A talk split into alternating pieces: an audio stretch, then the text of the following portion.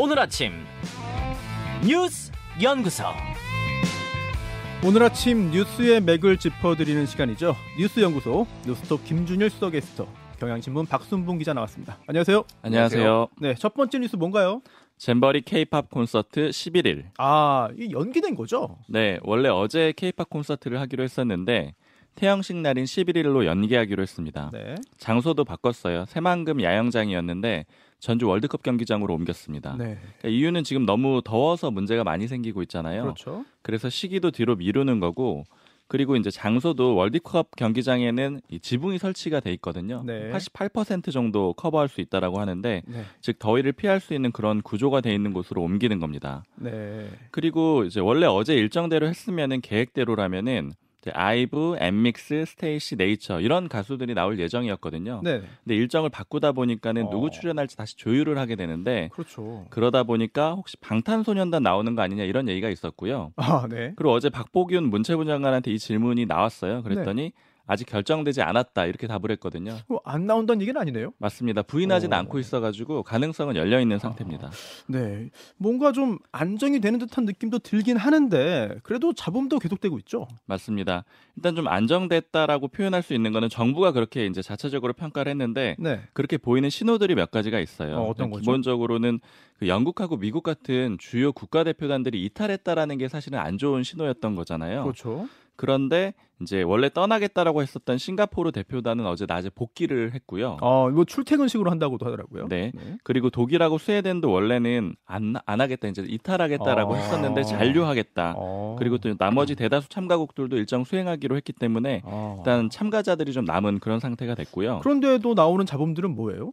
일단 성범죄 논란이 하나 있었는데요. 아, 네. 어제 한국 스카우트 전북 연맹이 예정이 없던 기자회견을 해가지고 성범죄가 있었다 이렇게 주장을 했습니다. 네. 그러니까 내용은 태국인 남성이 나흘 전에 여자 샤워장에 들어가서 발각이 됐다라는 거고 음. 그랬는데 조직위원회가 경고 조치만 하고 별다른 조치를 안 했다. 그리고 대원들이 불안해가지고 샤워실 화장실 이용 못해서 분리해달라 이렇게 했는데 네. 분리도 안 해줬다 이렇게 주장을 했습니다. 어. 일단 세계 연맹 쪽에서는 이게 문화적 차이로 벌어진 실수였다 이렇게 주장을 하고 있어요. 문화적 차이요. 네. 어. 그리고 실제 성폭력도 없었고 경찰도 비슷한 그 결론을 내렸습니다. 그러니까 성폭, 성범죄를 목적으로 한 침입은 아니다. 대신에 네. 뭐 건조물 침입 이런 다른 혐의를 적용할 수 아. 있는지는 보겠다라는 입장이에요. 네. 그런데 전북 연맹은 이런 발표에 대해서도 반박을 하고 있거든요. 어, 뭐라고 하나요? 그 필리핀이라고 했는데 태국 사람이었다니까 일단 국적을 속였다라는 거고 아. 그다음에 샤워하러 왔다라고 했는데 수건이나 비누 같은 거, 그러니까 샤워할 때 필요한 용품을 예, 하나도 예. 안 가져왔다라는 거예요. 어. 그리고 이 문화적 차이가 무엇이냐라는 질문도 나왔는데 우리 조직위에서는 이제 우리 조직위는 알지 못한다 이런 입장을 내놨습니다. 음. 그리고 이 와중에 김현숙 여가부 장관이 이 성범죄 네네. 논란에 대해서 경미한 일이라고 보고받았다 이렇게 브리핑을 했는데 네. 이제 요걸 가지고도 이제 SNS를 비롯해서 민주당에서도 네. 논평을 내서 비판했어요. 그러니까 경미한 성, 성범죄가 어딨느냐. 네. 그러니까 행사가 잘 안 되니까 좀 덮고 가려고 하는 게 아니냐. 이렇게 좀 비판을 했습니다. 어. 결국 스카우트 전북 연맹 85명은 철수를 했고요. 그렇군요. 자, 김준일 에디터는 이거에 대해서 뭘 어떻게 보셨어요? 지금 뭐 정치권에서는 지금 문재인 정부 탓이다. 네. 뭐 아니다. 지금 뭐 현 정부가 준비를 못 했다. 이제 여야가 다투고 있는데 음. 일단 뭐 어 뭐 몇 가지 이제 팩트 체크도 좀 하겠습니다. 일단 네. 어 압도적인 이런 무관심과 무능, 무책임을 제가 또 이렇게 목도를 하게 돼서 굉장히 저는 화가 나 있습니다. 지금. 아, 예. 화가 나셨습니까? 예. 일단 자, 제가 예를 한번 드려볼게요. 자, 네. 평창 동계 올림픽은 어 2011년에 이명박 대통령이 유치를 해서 이명박 정부가 그리고 네. 박근혜 정부가 어, 준비를 많이 했고요. 음, 어, 문재인 정부 들어와서 이제 정권 교체 9개월 만에 이제 열렸습니다. 이제 평창 동계 올림픽이 만약에 완전히 망쳤다. 그러면. 누가 책임을 져야 되죠? 뭐 다 책임져야겠습니다만 네. 그래도 실제로 그 대회를 개최한 그 네. 정권에서 책임이 가장 크겠죠. 그 원래 공도 과도 네. 그거를 개최한 그 정권이 가장 많이 책임도 지고 가져가는 거예요. 그렇죠.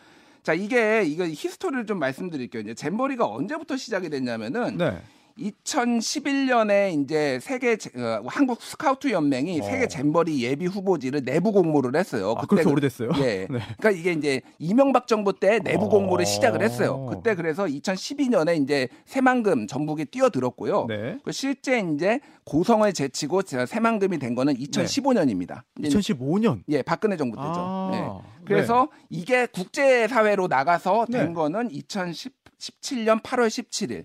어. 그러니까 이제 문재인 정부 출범 3개월 만에 이제 된 거죠. 예. 그래서 아까 얘기했던 평창하고 구조가 똑같아요. 그러니까 음. 전 정부에서 준비를 해가지고 새만금을 결정을 해놓고 이렇게 네. 가고 그거가 이제 열렸단 말이에요. 그래서 정권 교체가 지금 된 지 13개월인데 네.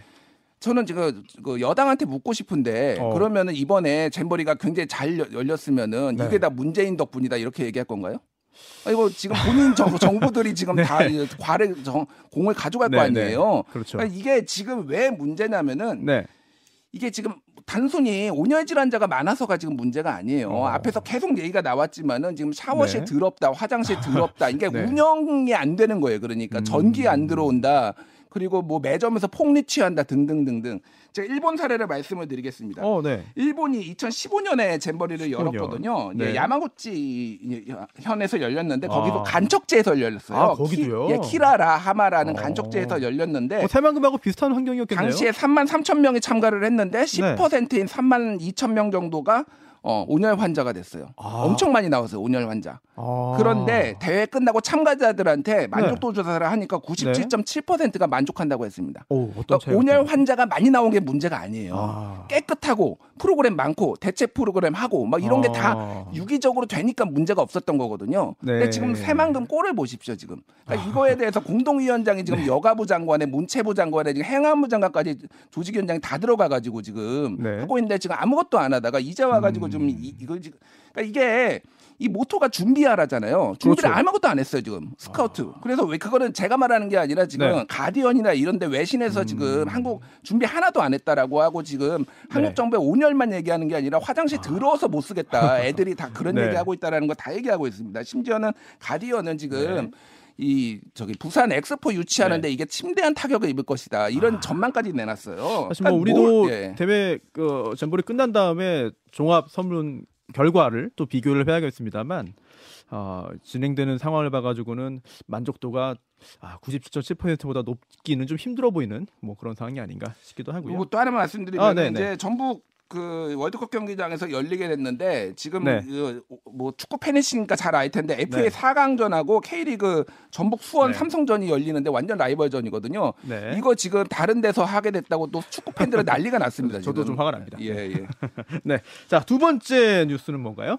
뒤숭숭한 민주당 아, 혹시 이거 뭐 돈봉투 얘기입니까? 맞습니다. 지난주 금요일 밤에 이성만 윤관석 의원의 그 영장 심사 결과가 나왔잖아요. 예. 그리고 이제 한 명이 결국 구속이 됐는데 네. 이 영장 실질 심사를 할 때 검찰이 혐의를 설명을 하잖아요. 근데 이 그렇죠. 과정에서 민주당 현역 의원 19명을 누가 돈 봉투를 받았는지 거론을 한 겁니다. 아하. 그러니까 검찰이 누가 돈 받았는지 특정을 했고 그리고 네. 이제 재판에서 그러니까 영장 심사에서 그 내용을 공개를 했다라는 거죠. 네. 특히 19명 중에 10명은 장소, 모임명, 일시 이걸 특정을 했거든요. 어. 2021년 4월 28일 네. 국회 외통위 소회의실 그리고 모임명은 국회의원 모임이었습니다. 아. 그러니까 이 자리에서 300만 원씩 받았다 검찰이 이렇게 보고 있는 겁니다. 일본로는 또 실명을 또 거론했어요. 네, 실명 보도를 했고요. 그리고 이제 거론된 당사자들은 이거 사실이 아니다 이렇게 반박을 하고 있고 네. 법적 대응하겠다 이렇게 부인하고 있는 상황입니다. 근데 당 분위기는 좀 술렁일 것 같아요. 맞습니다. 어쨌든 간에 검찰이 이렇게 보고 있기 때문에 줄 소환될 거는 뭐 명약관화한 일이잖아요. 그러니까 네. 어차피 일어날 일이 될 거고 그래서 좀 술렁거리고 있는데 게다가 뭐 김은경 위원장 가족사, 아. 혁신위원장 가족사 관련 공방도 이어지고 있는 상황이 고요. 네. 그래서 이제 지금 민주당에서 나오는 얘기들은 제일 중요한 게 결국 의원들 입장에서는 공천인데 음. 이들이 지목만 되고 아무 영향이 없겠느냐. 그러니까 지목이 되다 보면은 결국에는 그 공천이 이뤄질 때까지 그 검찰의 수사 결과가 나오지 않는다고 하더라도 공천에 영향을 줄 수밖에 없다라는 거예요. 그런 얘기들이 있고 그리고 국민의힘에서 이제 모 관계자가 약간 반 농담식으로 하는 얘기가 네. 검찰이 오히려 민주당 총선 앞두고 인적 쇄신을 하는 게 아니냐. 그러니까 이 인원들이 대부분 총선 공천을 못 받지 않겠느냐 이런 관측들도 있습니다. 박강원 원내대표가 어제 100일 기자간담회를 했는데 예. 이 돈봉투 의혹이 민주당 쇄신의 시작이었다. 낮은 자세로 원칙과 상식대로 대응하겠다. 그러니까 이 의혹에 대해서 이제 적극적으로 하겠다라는 얘기 인데 다만 이 검찰이 지목한 명단에 대해서는 확인되지 않은 얘기다. 이렇게 좀 일부 반박하는 입장도 내놨습니다. 네. 김준일 에디터는 어떻게 보십니까?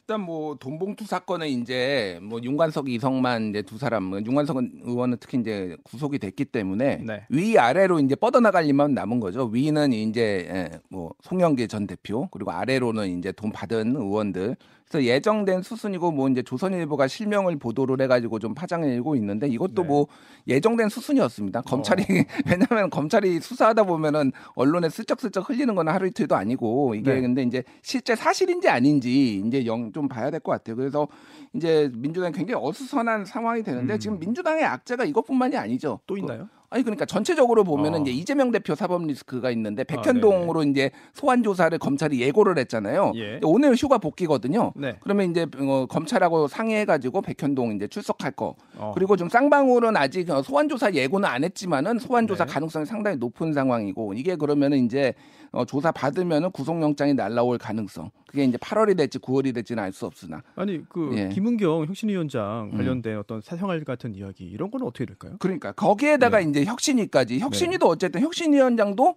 어, 이재명 대표가 지명을 한 음. 거고 거기에 대해서 온전히 책임을 져야 되는데 지금 뭐 주말 사이에 나온 게 지금 신우이라고 미국에 살고 있는 미주 한국일보 칼럼니스트 작가라는 분이 이제 어, 노인 편애가, 폄훼가 일상이었다라고 하면서 한 번도 시부모님, 시부모님을 모시고 살았다라고 대한노인회 가서 얘기했는데 한 번도 모신 적도 없고 그리고 뭐 조의금도 다 이제 챙겨가고 뭐 등등등 해서 이제 폭로를 했는데 그 아들이 반박하고 뭐 이런 상황입니다. 당에서는 사생활이라서 공식 개입하지 않겠다 박강원 원내대표가 얘기를 했지만은 오늘부터 지금 혁신안을 내놓기로 했거든요. 어, 네. 이게 근데 이제 대의원제 폐지 뭐 이게 특히 이제 친명계에 좀 유리한 건데 이게 그러면 받아들여질 수 있을 것인가 뭐 이런 등등등 해가지고 음. 네. 민주당도 굉장히 어렵게 지금 가- 갈 것이다 이렇게 보여집니다. 네. 자, 마지막 뉴스는 뭔가요? 변화무쌍한 태풍 태풍 뭐 진로 얘기인가요? 맞습니다. 네. 지금 6호 태풍 카눈의 경로가 계속 바뀌고 있거든요. 그러니까요. 아, 계속 바뀌어요. 맞습니다. 원래는 일본 오키나와를 이미 휩쓸었고 그 다음에 네. 중국으로 가고 있었는데 방향을 180도 틀었어요. 그래서 네. 다시 일본 남쪽 해상으로 갔다가 또 다시 방향을 틀어서 우리나라 쪽으로 향하고 있다. 이래서 이제 문제가 되는 겁니다. 네. 또 목요일 그러니까 오는 10일이거든요. 그때는 경남 남해안에 상륙할 걸로 현재 기준으로는 예측이 되고요. 아, 강풍 반경이 350km 정도 되거든요. 이렇게 되면은 우리나라 전국이 영향권에 들어가게 됩니다. 음. 지금 현재 예측하고 있는 거는 목요일 오전 9시에 남해안 상륙, 그다음에 목요일 오후 3시에 강원도를 관통할 걸로 보고 있고요. 이렇게 되면 영향받는 지역은 부산, 울산, 경남은 9일 밤부터 10일 밤, 대구, 경북, 충북은 10일 새벽부터 10일 오전, 그리고 강원도, 경기 동부는 10일 아침부터 11일 낮까지 이렇게 예측이 되고요. 네. 지금 이제 오키나와 휩쓸 때는 태풍 강도가 강등급이에요. 근데 우리나라 네네. 상륙할 때는 중 정도 될 거다 어. 이렇게 예측이 되는데 네. 중이라고 하더라도 시속 115km에 달하거든요. 어. 주택 지붕이 날아갈 정도의 수준의 위력이라 그래요. 그래서 세네요. 이제- 네, 그래서. 여전히 위험한 상태입니다. 네. 정말 새만큼 괜찮습니까 이러면? 그러니까 이게 지금 제 문제가 사실은 부산으로 해가지고 울릉도 쪽으로 빠져나간다고 처음에 얘기를 했는데 지금 한반도로 관통하는 걸로 네. 바뀌었거든요. 이건 중간에 또 바뀔 수도 있는데 어. 예, 새만금에서 지금 그러니까 저기 공사 아니 공사래 그 어, 저기 공연이 11일 네네. 날 열리고 10일까지 거기 머물고 있잖아요. 지금. 그렇죠.